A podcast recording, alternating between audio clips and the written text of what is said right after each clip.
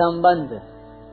पूर्व श्लोक में यह कहा गया है कि जो सन्यासी है, वही योगी है, पर इनका एकत्व किसमें है, इसका वर्णन आगे के दूसरे श्लोक में करते हैं। याम संन्यासमिति प्राहुर योगम वेद्धि पांडव न ह्यसान्यास्त संकल्पो योगी भवति कशन हे अर्जुन, लोग जिसको सन्यास कहते हैं, उसी को तुम योग समझो, क्योंकि संकल्पों का त्याग किए बिना मनुष्य कोई साधी योगी नहीं हो सकता। व्याख्या यम संन्यासमिति प्राहुर योगम तम विद्धि पांडव पाँचवें अध्याय के आरंभ में भगवान ने बताया था कि सन्यास और योग, अर्थात सांख्य योग और कर्म योग ये दोनों ही स्वतंत्रता से कल्याण करने वाले हैं, तथा दोनों का फल भी एक ही है। अर्थात संन्यास और योग दो नहीं है, एक ही है। वही बात भगवान यहाँ कहते हैं कि जैसे सन्यासी सर्वथा त्यागी होता है, ऐसे ही कर्मयोगी भी सर्वथा त्यागी होता है।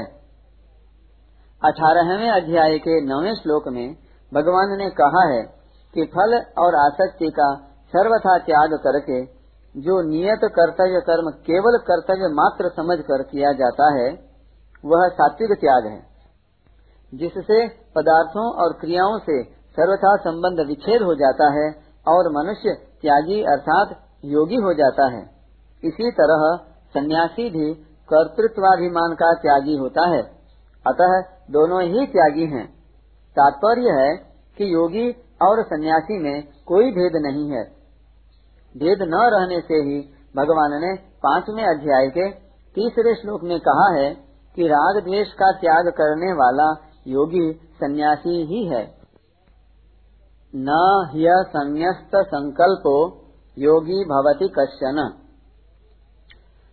मन में जो स्फुरणाएँ होती हैं, अर्थात तरह तरह की बातें याद आती हैं, उनमें से जिस स्फूर्णा के साथ, यानी जिस बात के साथ मन चिपक जाता है, जिस स्फूर्णा के प्रति प्रियता, अप्रियता पैदा हो जाती है, वह संकल्प हो जाता है। उस संकल्प का त्याग किए बिना मनुष्य कोई सा भी योगी नहीं होता, प्रत्युत भोगी होता है। कारण कि परमात्मा के साथ संबंध का नाम योग है, और जिसकी भीतर से ही पदार्थों में महत्व, सुंदर तथा सुख बुद्धि है, वह भीतर से पदार्थों के साथ संबंध मानने से भोगी ही होगा, योगी हो ही नहीं सकता। वह योगी तो तब होता है, जब उसकी असत पदार्थों में महत्व, सुंदर तथा सुख बुद्धि नहीं रहती। और तभी वह संपूर्ण संकल्पों का त्यागी होता है। तथा उसको भगवान के साथ अपने नित्य संबंध का अनुभव होता है। यहाँ कश्चन पद से यह अर्थ भी लिया जा सकता है कि संकल्प का त्याग किए बिना मनुष्य कोई सा भी योगी, अर्थात कर्म योगी ज्ञान योगी भक्ति योगी हठ योगी लय योगी आदि नहीं होता। कारण कि उसका संबंध उत्पन्न और नष्ट होने वाले जड़ पदार्थों के साथ है। अतः वह योगी कैसे होगा? वह तो भोगी ही होगा।